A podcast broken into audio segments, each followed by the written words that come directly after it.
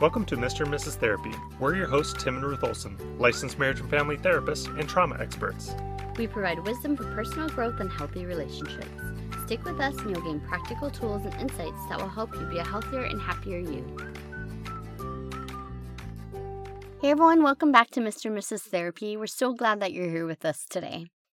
We are in our series on depression, and in the last episode, we introduced the basic criteria of what depression is under the diagnosis of major depressive disorder. So if you haven't already listened to that, jump back and listen to that, and then join us as we jump into today's episode as we talk about other diagnoses and how depression shows up in those. So, in this episode, we want to help you understand the width and breadth of depression. And last episode, we talked more about the stereotypical major depressive disorder.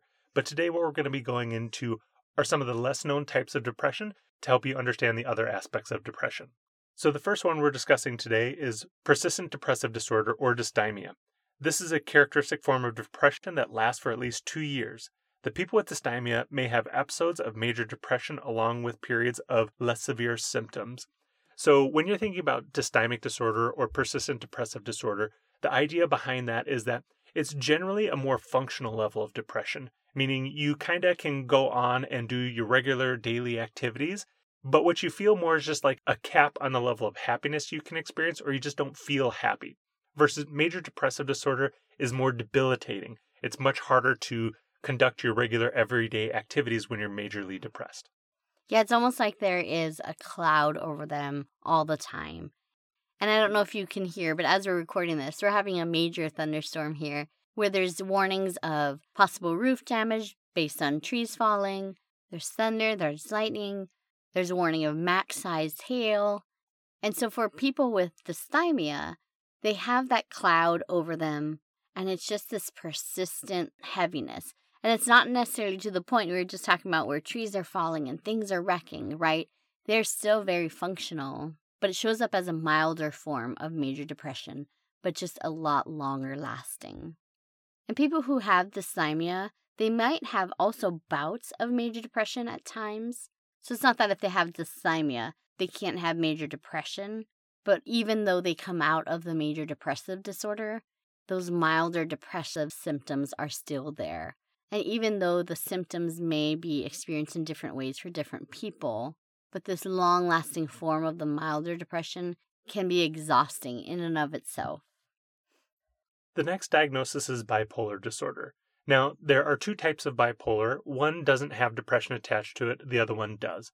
Bipolar 1 has manic episodes, which is not depression, but bipolar 2 has what's called hypomania, which is generally like, uh, I feel really good, I can do a lot.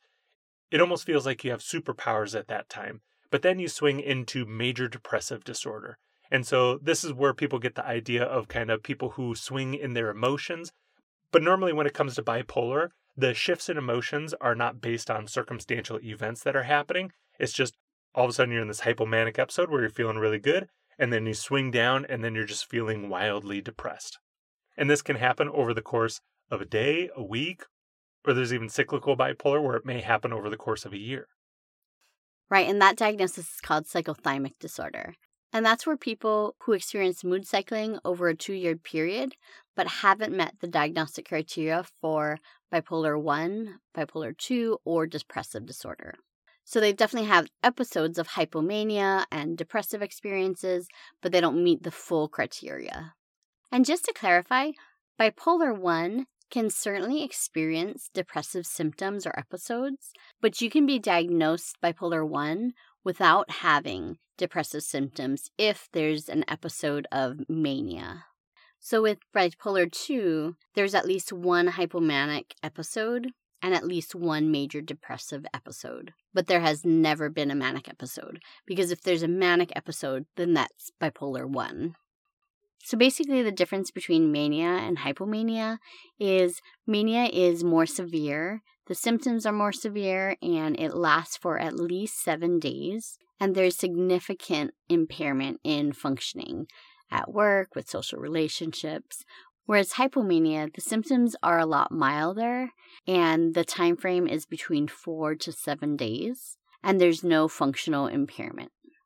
So I know you're using a lot of jargon and a lot of clinical terms, but we just want to make sure that we're explaining how depression shows up in some of these and really differentiate between the diagnoses. And another diagnosis that depression shows up in is seasonal affect disorder. And in the DSM 5, this isn't actually a diagnosis itself, but it's under major depressive disorder with seasonal patterns. Seasonal affect disorder, also known as SAD, often occurs during the fall and winter months where there's less sunlight, and it usually improves as spring approaches. But there are some people that experience it during the summer seasons. And SAD typically is more common among women than men, and it typically lasts about 40% of the year. Which, when you think about it, that can be really difficult. That 40% of your year, you're experiencing depressive like symptoms. And so each of these differential diagnoses have different ways to go about it and to treat it. One of the ones that I think is different in SAD as a type of therapy is light therapy. Because SAD is linked to a biochemical imbalance in the brain, often prompted by shorter daylight hours and less sunlight in the winter, one of the treatments for it is light therapy. Another differential diagnosis is postpartum depression. And just like seasonal affect disorder, this will actually fall in the DSM 5. And just like seasonal affect disorder, this will actually fall under major depressive disorder with a specifier of postpartum onset. And so this specifier is used if the onset is in close proximity to childbirth within four weeks, which actually for me, that is something that's very frustrating. And there are talks between the DSM 4 to DSM 5 to change that even up to six months because we know that after giving birth, there are so many different changes. And oftentimes, even just with lack of sleep, we can be experiencing a lot of the different symptoms. So, a lot of times, moms don't even recognize this depression until much later. But in the DSM 5, it is within the four week period. And so, I just want to briefly introduce the different types of postpartum depression because it's not just postpartum depression, but there's postpartum blues, also known as the baby blues. There's postpartum anxiety, postpartum OCD or obsessive compulsive disorder, postpartum panic disorder, there's postpartum PTSD, and postpartum psychosis.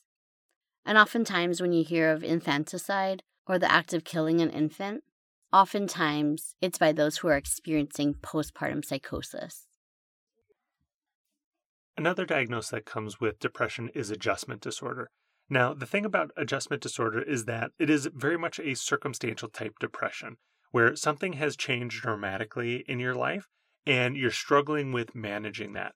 Now, normally adjustment disorder is relatively transient, meaning it kind of comes during the time where you're going through this adjustment and then it leaves relatively quickly after you've made that adjustment.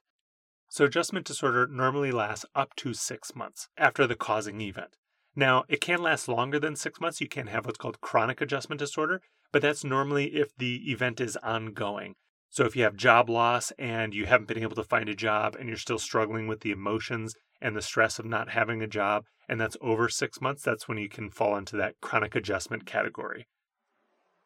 Another thing, too, also to consider is that even though it's not depression, anxiety is a very common comorbidity with depression. It's very frequent when I'm treating patients that they have both anxiety and depression together. And so, as we close this episode out, as we talk about differential diagnoses and how depression shows up in each of them, it's really important to consider that, you know, as we talk about anxiety, there's a difference between feeling anxious here or there and experiencing sadness and other symptoms of depression, but not necessarily having a diagnosis of it. Because we do want to normalize that as human beings, we experience anxiety and worry and sadness, and that that's okay and that's part of life. But when these feelings happen often and they interfere with your life, that's when we want to really begin to look at it and see how can we get help for this.